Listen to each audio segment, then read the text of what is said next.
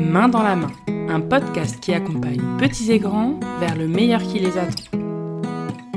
Hello, je suis Marie Trabada, éducatrice de jeunes enfants et professionnelle de la petite enfance depuis plusieurs années. Dans ce podcast, je parle de plein de sujets autour de l'accompagnement des enfants. Alors que vous soyez parents, futurs parents, professionnels de l'enfance ou de la petite enfance, ou simplement parce que ces sujets vous intéressent, bienvenue. Ce podcast est sûrement fait pour vous j'ai vraiment à cœur d'aborder, d'expliquer, d'échanger sur les divers thèmes qui touchent à l'accompagnement et à l'éducation des enfants. En solo et avec des invités, les épisodes ont pour but de vous informer et de vous guider, mais aussi de nous décomplexer tous ensemble dans nos échecs et dans nos failles.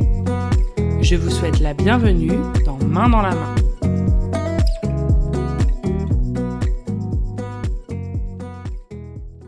Bonjour à tous pour pouvoir continuer à vous proposer euh, des épisodes durant mes vacances, je vous propose aujourd'hui de découvrir ou de redécouvrir un de mes premiers épisodes sur la motricité libre. C'est un épisode que j'apprécie particulièrement et je crois qu'il vous a plutôt plu. J'espère que ça vous plaira et retrouvez-moi dans deux semaines pour un épisode La boîte à questions. Je vous souhaite une très bonne écoute et si c'est le cas, de très bonnes vacances à vous. Bonjour à tous et bienvenue dans cet épisode. Alors aujourd'hui, j'ai eu envie d'aborder un thème qui me tient particulièrement à cœur. À partir des premiers mois de la vie de l'enfant, un bébé se met en mouvement par lui-même et au fur et à mesure des semaines, des mois et des années, il va découvrir son corps et toutes les capacités motrices qu'il a. J'avais donc envie qu'on découvre ensemble comment lui laisser la liberté d'avancer sur son propre chemin de la motricité. La motricité libre, c'est quoi?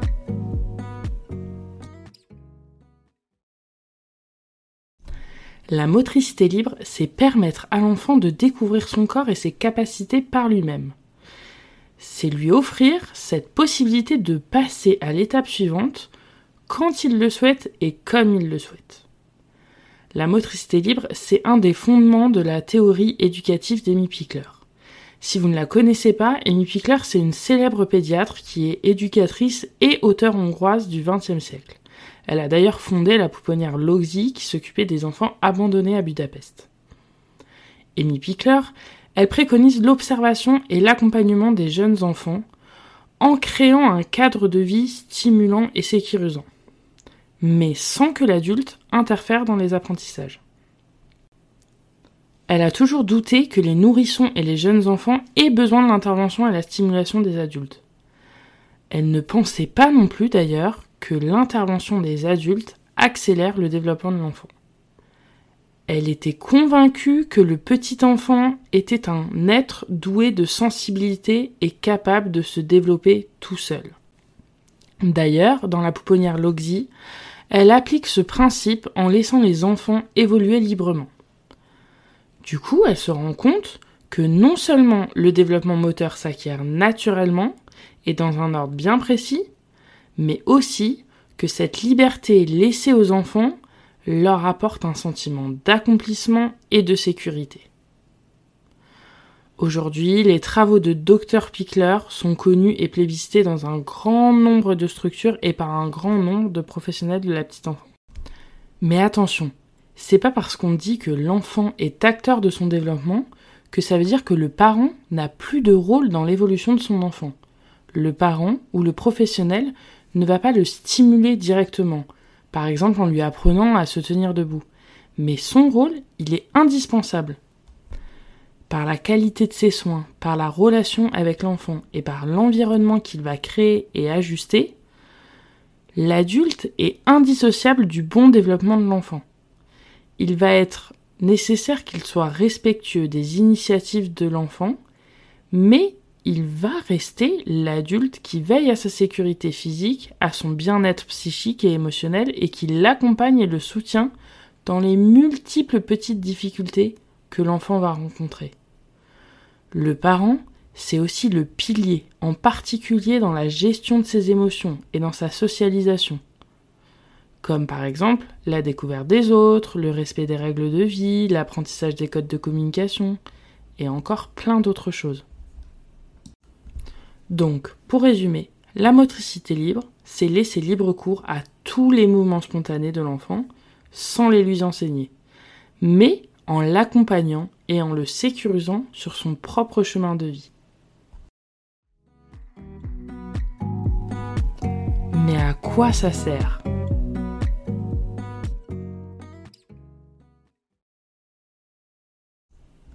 Alors déjà, on peut dire que la motricité libre, elle se base sur deux idées principales. Que les contraintes qui empêchent l'enfant de bouger et que les incitations trop précoces à faire des gestes non maîtrisés par l'enfant, ça va retarder son développement ou son autonomie. Les premiers mois, le nourrisson a besoin d'être entouré physiquement pour se constituer une sécurité affective. Une fois que cette sécurité est acquise, l'enfant va pouvoir ensuite s'exprimer par sa motricité. Et c'est là qu'il est indispensable de lui permettre d'être libre de ses mouvements, de le laisser bouger, d'explorer l'espace, de saisir des objets, de les relâcher, de sentir les formes, les textures. C'est en répétant ces apprentissages que l'enfant se prépare ainsi tout seul aux différentes acquisitions. Il va pouvoir progresser à son rythme sans que l'adulte ait besoin de devancer ses besoins. La motricité libre, elle va permettre aux enfants d'acquérir plus de confiance puisque ce sont eux-mêmes qui vont construire leur propre chemin. Elle va favoriser aussi leur esprit d'initiative et leur créativité. C'est pas magique tout ça Et en plus, les bénéfices de la motricité libre vont encore plus loin. Le développement moteur des premières années est fondamental pour le reste de la vie. Donc le bébé qui est libre de ses mouvements, il va construire sa capacité à être bien dans son corps et à se relier aux autres à l'âge adulte. Et on sait que c'est très utile. Ça va être donc plus facile pour lui de se séparer de ses parents et de devenir plus autonome. On abordera d'ailleurs le thème de la séparation et de l'autonomie plus tard dans d'autres épisodes de ce podcast. Je vous invite à me suivre dans les prochaines semaines, les prochains mois pour en découvrir plus sur ces thèmes. Du coup, laisser l'enfant explorer seul, toucher, manipuler, sentir, mettre à la bouche, c'est lui permettre de mettre en œuvre toute sa sensorialité. Ces petites actions du quotidien offrent à l'enfant la possibilité d'être en confiance et en sécurité en présence de l'adulte, qui va mettre des limites en douceur en prévenant des dangers, bien sûr. Tout ça est important puisque on peut même parfois observer plus tard chez l'enfant des traces d'une motricité trop guidée ou trop stimulée par l'adulte quand ils étaient bébés. Ça peut même engendrer chez des enfants, adolescents ou même des adultes des blocages corporels, des blocages relationnels. Ça mène souvent à des personnes qui ont des difficultés à s'impliquer dans une vie sociale. Alors, vous inquiétez pas, les premières années sont extrêmement importantes pour la suite. Mais Bien évidemment, rien n'est déterminé. On peut encourager l'enfant à découvrir de nouvelles facettes de sa motricité, seul, à n'importe quel âge. Mais alors, ça consiste en quoi? Alors, comme on l'a dit, la motricité libre, c'est permettre à l'enfant de développer son autonomie et sa confiance en lui. Ça va également lui permettre de découvrir ses propres limites et de trouver son équilibre et son schéma corporel. Du coup, de base, il faut considérer que l'on met jamais un enfant dans une position qu'il n'a pas acquis seul ou dont il ne peut pas se défaire seul. Pour vous donner un exemple, c'est comme si nous, adultes, quelqu'un nous porte et nous installe sur un trapèze de cirque niché à un mètre de hauteur, sans qu'on ait aucune notion de cirque. On va sûrement réussir à s'en défaire, on va tenter des trucs, essayer de trouver un endroit pour sauter en sécurité, se balancer de droite à gauche pour trouver un endroit d'atterrissage. On risque de sauter, d'atterrir sur le sol, sans blessure, mais on aura vécu de l'insécurité de ne pas maîtriser ses gestes, de la peur de se faire mal, et encore beaucoup trop d'émotions pas forcément positives. C'est juste une petite mise en situation qui nous permet de nous rendre compte de ce que l'enfant peut ressentir, dans une position qu'il n'a pas acquise par lui-même. On part donc du principe que l'enfant va découvrir seul ses capacités et les différentes positions dans lesquelles il peut s'installer. On va l'accompagner par des mots pour le sécuriser et lui rappeler notre présence, mais pas dans des gestes. Il faut essayer de ne pas intervenir. Alors bien sûr, quand il s'agit d'un danger, on intervient, la question ne se pose pas. Mais pour que ces dangers soient le plus minime possible, il est primordial d'observer l'enfant et du coup d'adapter et de sécuriser son environnement. Mais dans la vraie vie, du coup, ça donne quoi?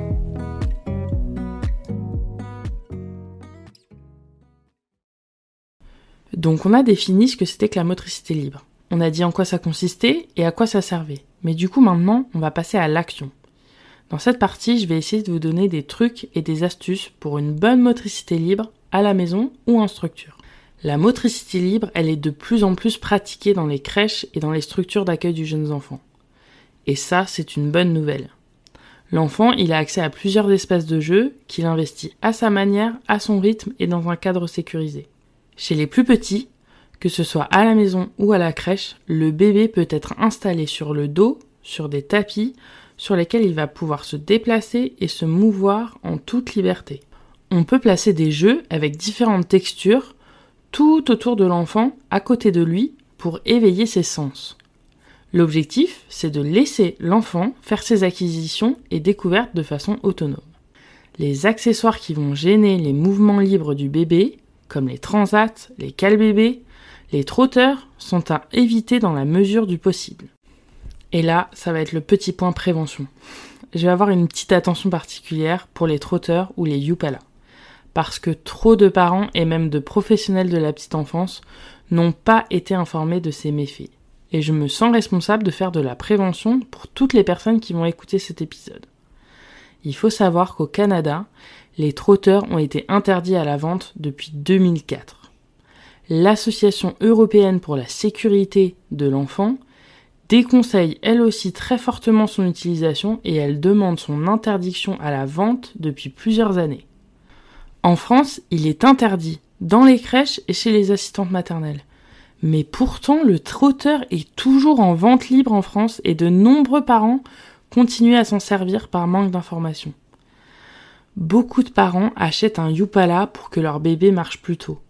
Mais il faut savoir que beaucoup d'études montrent qu'un enfant mis dans un Yupala marche en moyenne de 3 à 6 semaines plus tard que les autres. C'est donc complètement contre-productif. Ce type d'objet favorise un développement atypique. Par exemple, c'est souvent des enfants qui vont sauter l'étape de la marche à quatre pattes ou qui commencent à se déplacer sur les fesses.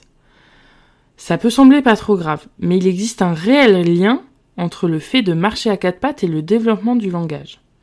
Le fait de marcher debout directement, ça peut entraîner des retards. On constate aussi des déformations au niveau des pieds, des jambes et des hanches. Ces déformations, elles sont pas automatiques, mais elles sont beaucoup plus fréquentes chez les bébés ayant utilisé un Yupala. On détecte aussi des troubles de l'équilibre. Comme l'enfant il est maintenu debout sans effort de posture, il va avoir tendance à avoir le buste un peu plus en avant et les jambes légèrement en arrière. Du coup, son centre de gravité est complètement modifié, ce qui va perturber son équilibre naturel. Et en dehors de tout ça, parce que oui, c'est pas fini, il est dangereux. Les risques d'accident avec un trotteur sont nombreux. En utilisant un Yupala, le bébé il se déplace beaucoup plus vite. Du coup, ça augmente les risques de choc contre les murs et les meubles. Comme l'équilibre du bébé, il est pas naturel, le moindre obstacle, ça peut le faire tomber, souvent en arrière et souvent sur la tête. Les chutes sont plus violentes, notamment dans les escaliers. Alors même si vos escaliers doivent être en permanence sécurisés, les risques d'accident sont augmentés avec les trotteurs. Alors peut-être que quand vous étiez petit, on vous a mis en Yupala et vous vous dites je marche très bien, je suis vivant, je vois pas où est le problème. Oui, c'est vrai mais vous avez peut-être eu de la chance. Alors, de toute façon, pour conclure, je vous rappellerai juste que le Yupala, il est inutile pour l'acquisition de la marche. Et il est dangereux pour votre bébé. Donc voilà, c'était mon petit point prévention. Peut-être un peu long, mais ça me semblait nécessaire. Donc pour revenir au concret, on va poursuivre pour les plus grands. On va pouvoir proposer des jeux de grande motricité, comme des ballons, des blocs moteurs, des structures de motricité, des motos, des vélos. Et on pourra également proposer des jeux de motricité fine, comme des jeux d'encastrement, de construction ou de manipulation. En pratique, pour une motricité libre, on encourage l'enfant à être pieds nus. À la maison, pas de chaussures quand cela est possible. Alors je vous entends déjà, oui, mais j'ai pas envie que mon enfant soit malade tout le temps, il va avoir les pieds froids. Alors désolé, je risque de briser un mythe, mais non, on n'attrape pas froid par les pieds. Après, si le sol de chez vous vous semble trop froid, on peut mettre l'enfant sur un tapis ou sur une couverture. Et si vous êtes vraiment réticent à laisser votre enfant pieds nus, il vaut mieux privilégier les chaussettes antidérapantes pour limiter les glissades ou alors des chaussons souples qui n'entravent pas la mobilité du pied. Être pieds nus permet à l'enfant de découvrir sa sensorialité par le pied, de trouver plus facilement son équilibre en sentant réellement ses appuis. C'est ce qui se fait au quotidien dans ma crèche et les enfants en sont vraiment ravis. Pour n'importe quel âge, on privilégie un espace au sol, dans une position qu'il maîtrise déjà. Il est important de ne pas asseoir l'enfant en le calant par exemple avec des coussins alors qu'il n'a pas encore appris à se mettre assis. Tout comme on ne tente pas de faire marcher un enfant alors qu'il ne montre aucun signe indiquant qu'il souhaite ou qu'il est prêt à se lancer. En tenant l'enfant par les mains pour l'aider à marcher, il va apprendre son équilibre avec appui et du coup ça va pas l'encourager à se déplacer seul. Et il va peut-être pas être suffisamment en confiance pour se lancer seul en autonomie. Pour ce qui est des tout petits, ou même un peu plus grands, quand un enfant a besoin de contenance pour s'apaiser, on va bien sûr privilégier de le prendre dans les bras, mais s'il est nécessaire de le poser, il vaut mieux le mettre dans un nid ou dans un coussin d'allaitement un espace qui lui offre de la contenance, mais qui lui donne quand même la possibilité de bouger. En résumé, c'est donc conseillé d'adapter l'environnement en fonction des phases de développement de votre enfant. D'abord, un tapis, avec des jeux placés autour de lui, à sa portée, pour l'encourager à se retourner et à aller les attraper. Quand il a passé cette étape et qu'il est bien à l'aise sur le ventre, l'enfant va au fur et à mesure commencer à se déplacer en rampant. Il faut donc lui installer des jeux un peu plus loin pour susciter son envie de se mouvoir. Par la suite, il est possible de mettre des jeux qui attirent son intérêt un peu plus en hauteur, pour l'encourager à se mettre debout, en appui sur un meuble, sur une table basse ou sur une caisse de jeu. Ça va lui donner envie d'explorer en allant chercher les jeux qui l'intéressent. C'est également possible d'accrocher des choses au mur ou sur une baie vitrée pour éveiller la curiosité de l'enfant. On peut y mettre des choses transparentes, des feuilles, des modules. Il existe des modules à ventouses ou des choses qui peuvent s'accrocher au mur et qui vont vraiment être, être intéressantes pour l'enfant. L'important c'est de créer un environnement épuré, avec des jeux adaptés à ses envies et ses besoins l'enfant il aura envie de progresser et d'avancer à son rythme. Il faut garder en tête qu'il n'est pas nécessaire de noyer l'enfant avec des dizaines de jeux. Quelques jeux et objets simples qui remplissent une seule fonction et qui sont souvent renouvelés vont susciter l'intérêt de l'enfant. La motricité libre, elle passe aussi par les moments de vie du quotidien. Pour les repas, lorsque le bébé il est allaité ou nourri au biberon, on privilégie bien sûr le repas dans les bras. L'adulte, il faut qu'il soit confortablement installé pour que l'enfant il se sente à l'aise pour manger tranquillement.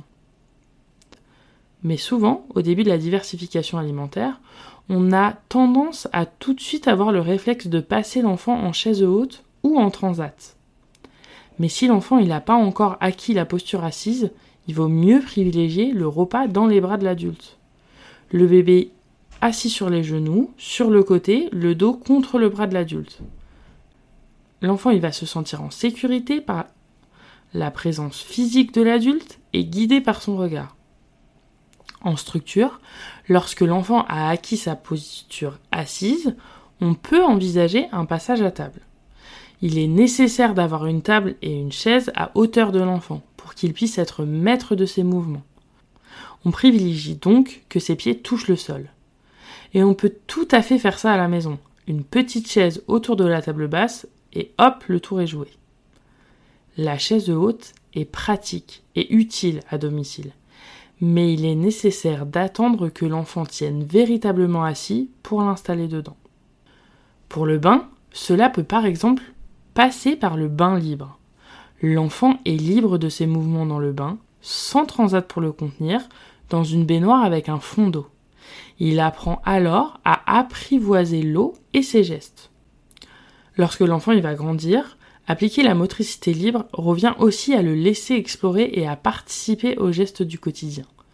On va pouvoir le solliciter pour attraper la couche, monter sur le plan de change quand cela est possible, tenir le gant, le coton, lui demander de tendre le bras, la jambe pour l'habiller au lieu de faire le mouvement à sa place, et petit à petit il va devenir acteur des soins qui lui sont proposés. En conclusion, la motricité libre, c'est respecter le rythme de l'enfant. Vous l'aurez compris, l'idée de la motricité libre, elle repose sur le fait que l'enfant passe à l'action lorsqu'il se sent prêt. Sachez donc qu'il n'y a pas d'âge pour commencer à lui offrir cette liberté de mouvement c'est une liberté qu'il a besoin pour se construire. Plus tôt vous lui offrez cet espace, plus vite il aura envie de découvrir ce qu'il se passe autour de lui. Appliquer la motricité libre à la maison ne nécessite aucun équipement particulier. La seule chose dont vous aurez besoin, c'est un tapis à poser au sol pour les premiers mois. Le matériel de motricité pour enfants comme les parcours, les modules de motricité ou encore les piscines à balles peuvent effectivement servir, mais elles ne sont pas obligatoires ni nécessaires. En grandissant, vous allez voir, votre enfant va explorer de plus en plus, et la maison va devenir un véritable terrain de jeu. Il va vouloir aller plus loin en faisant ses propres expériences. Attention, appliquer la motricité libre, ça ne veut pas dire qu'il n'y a aucune règle qui sera mise en place, notamment en ce qui concerne la sécurité de l'enfant. C'est pas parce qu'on veut donner envie à l'enfant d'explorer le monde qui l'entoure que l'adulte il va lui laisser prendre tous les risques. La motricité libre, elle permet à l'enfant d'expérimenter seul avec son corps, mais l'adulte, il est là pour l'accompagner. Il doit avant tout faire confiance à l'enfant, le laisser avancer à son rythme pour lui permettre d'être lui-même en pleine confiance, mais c'est à l'adulte de s'adapter aux évolutions de l'enfant. Donc la surveillance de l'adulte, elle se fait pas à distance, mais à proximité. Et il peut alors encourager verbalement et veiller à sa sécurité. Lorsque l'enfant il va vouloir aller plus loin que l'environnement qui a été créé par l'adulte, la présence de l'adulte est alors indispensable pour prévenir des risques liés au déplacement de l'enfant. La motricité libre, elle repose sur l'observation et l'accompagnement alors soyez patient et ne prenez pas forcément en compte son âge. Si votre enfant ne marche pas encore, alors que le fils de votre voisine qui a deux mois de moins gambade déjà, c'est que votre enfant n'est tout simplement pas prêt.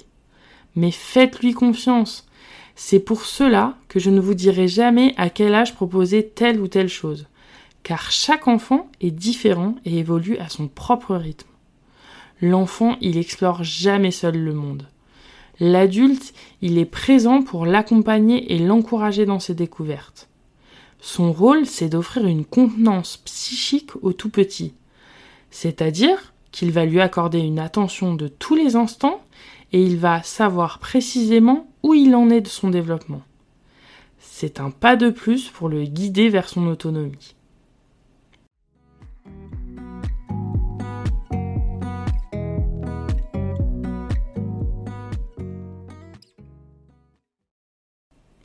Et voilà, je pense avoir fait un premier décryptage de ce que c'est qu'est la motricité libre. J'espère avoir réussi à vous donner une définition et vous donner quelques éléments de compréhension et vous donner quelques billes et astuces pour pouvoir appliquer la motricité libre dans le quotidien.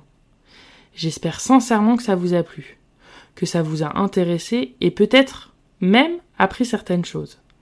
N'hésitez vraiment surtout pas à me faire vos retours, à me poser des questions sur ce thème ou même à me suggérer des futurs thèmes en me contactant sur les réseaux sociaux ou par mail. En attendant, je vous dis à très bientôt. Ciao ciao. Et voilà, c'est la fin de cet épisode. Un grand merci à toi de l'avoir écouté jusqu'au bout, j'espère vraiment qu'il t'a plu. Si c'est le cas, n'hésite pas à t'abonner sur l'application sur laquelle tu es en train de m'écouter pour ne rater aucun épisode. En t'abonnant, tu retrouveras tous les premiers jeudis du mois un nouvel épisode à partir de 6h du mat. Et parfois, quelques épisodes en bonus. Et si tu veux partager un petit peu plus de cette aventure avec moi, tu peux également me suivre sur les réseaux sociaux en tapant Main dans la main podcast. Tu retrouveras tous les liens dans les notes de l'épisode. Et si le cœur t'en dit, tu peux noter ce podcast, me laisser un commentaire ou le partager autour de toi. Vos retours sont hyper importants pour moi et en plus ça m'aide beaucoup à me faire connaître. Je te dis à très bientôt, prends soin de toi, ciao ciao